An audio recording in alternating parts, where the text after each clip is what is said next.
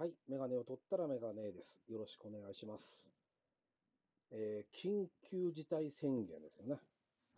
えーまあ、我が家はいつも緊急事態宣言みたいなもんなんですけど、まあ、笑い事じゃなくてね、本当、外出は自粛をしてくれと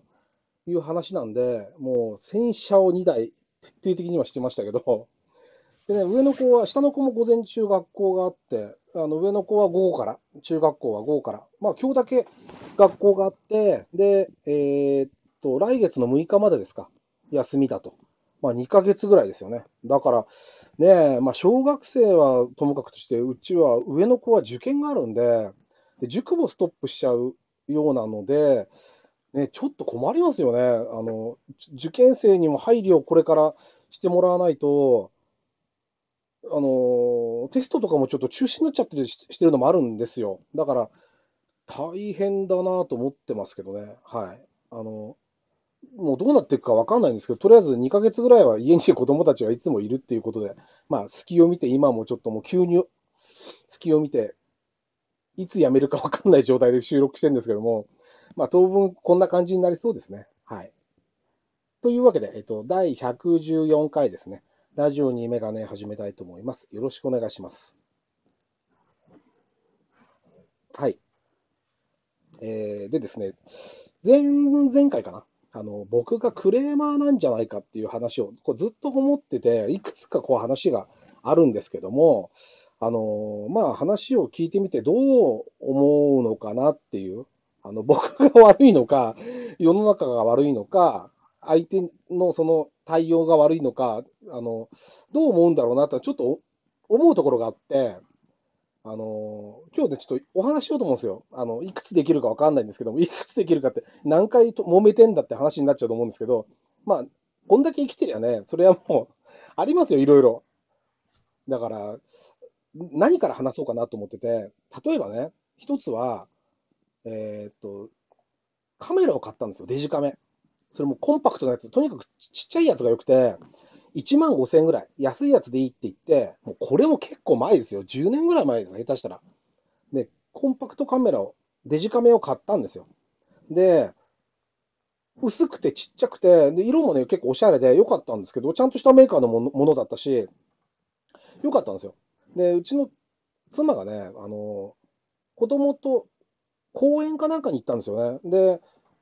帰ってきたら、カメラを持ってで出て行って帰ってきたら、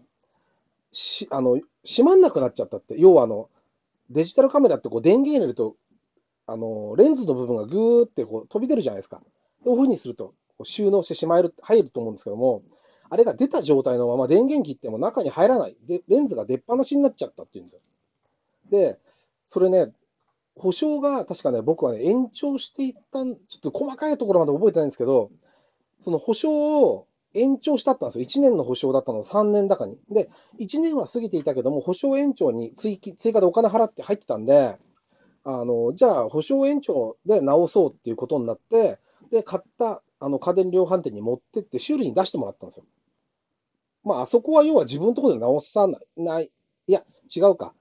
保険が効いてるから、家電量販店の修理部門が直すって言ったのかな。そうかもしれないですね。で、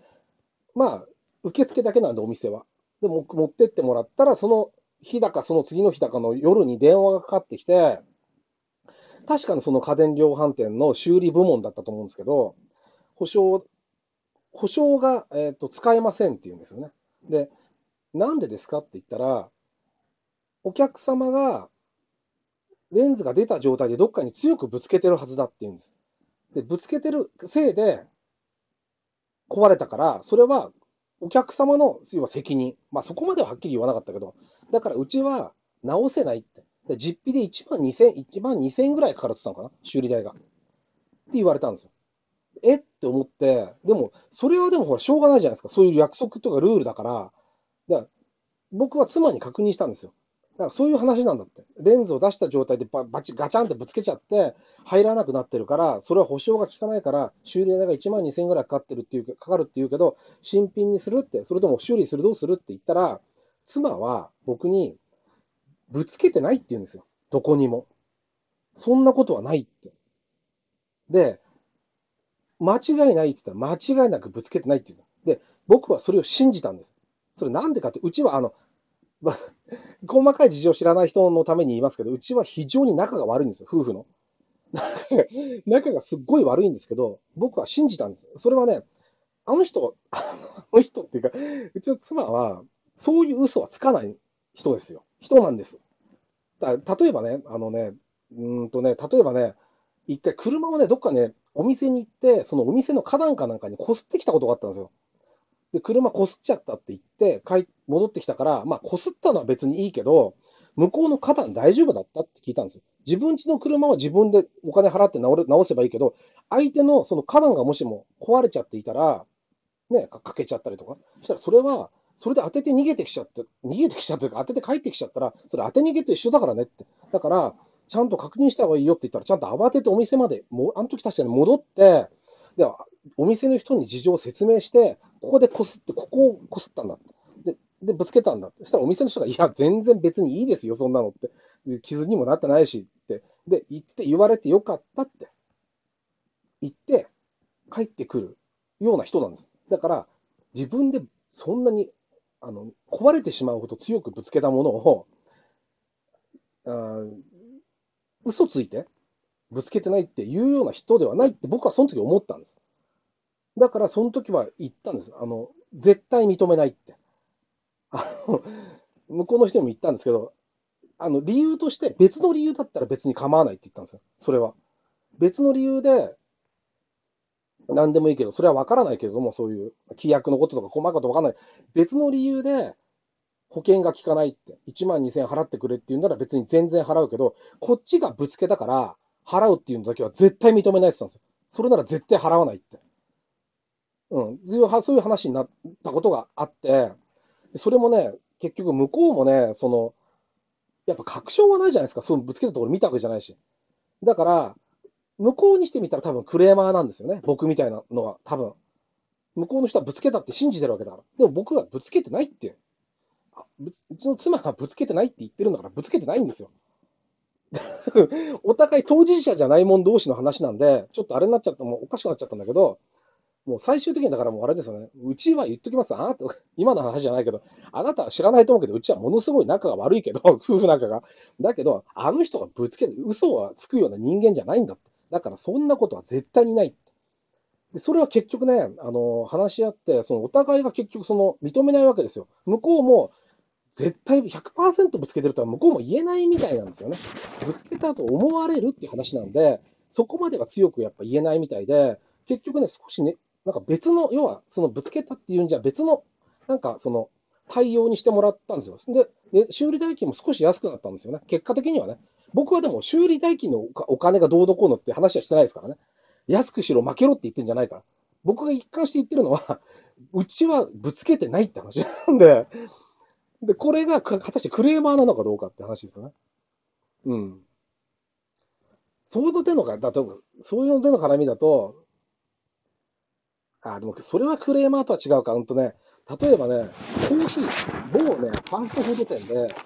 よくテイクアウトすることがあって、で、そこがね、ひどいんですよ。超、超大手なんですけど、一回ね、コーヒーを、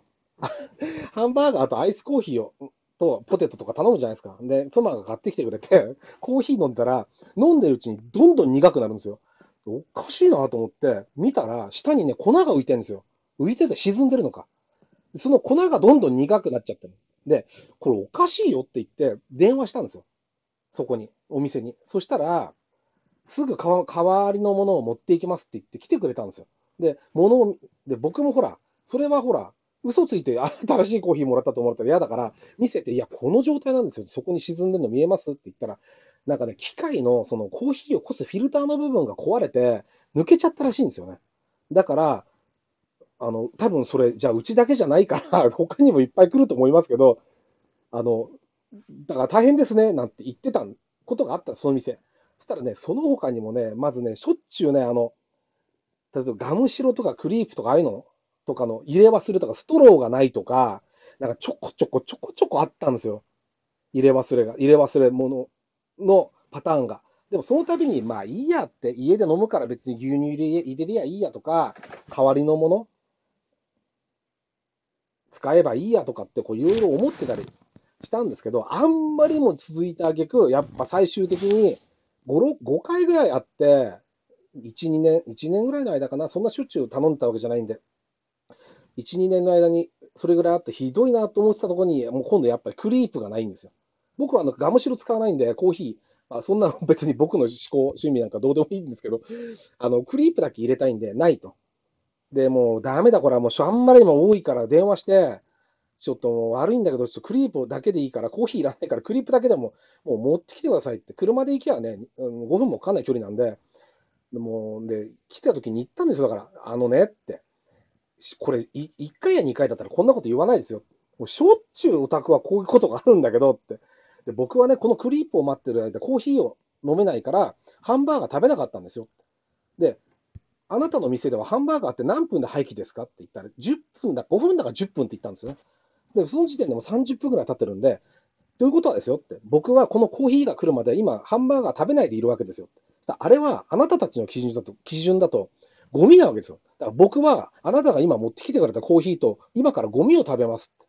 そういうことなんですよって 言ったんですよ。これね、結構ドン引かれて、職場とかでも、お前は頭がおかしいっていう人いるんだけど、やっぱね、積もり積もるとね、こんなことも言いたくなるんですよ。ちょっとね、これ、気分を害した方がいたら申し訳ないです。ごめんなさい。あの、ただ、僕はそういうこと、あの、言うことがあります。だから。あの、あんまり、あんまりひどいと、ちょっとね、あの、クレーマーみたいになっちゃうときあるんです。他にもちょっとあるんで、またいずれ、この反響次第ではちょっとご紹介できることがあったら、しようかなと思います。第2弾も含めて、ちょっとあの、ご期待くださいっても変ですけど、やるかもしれません。はい。というわけで、えっ、ー、と、メガネを取ったらメガネでした。ありがとうございました。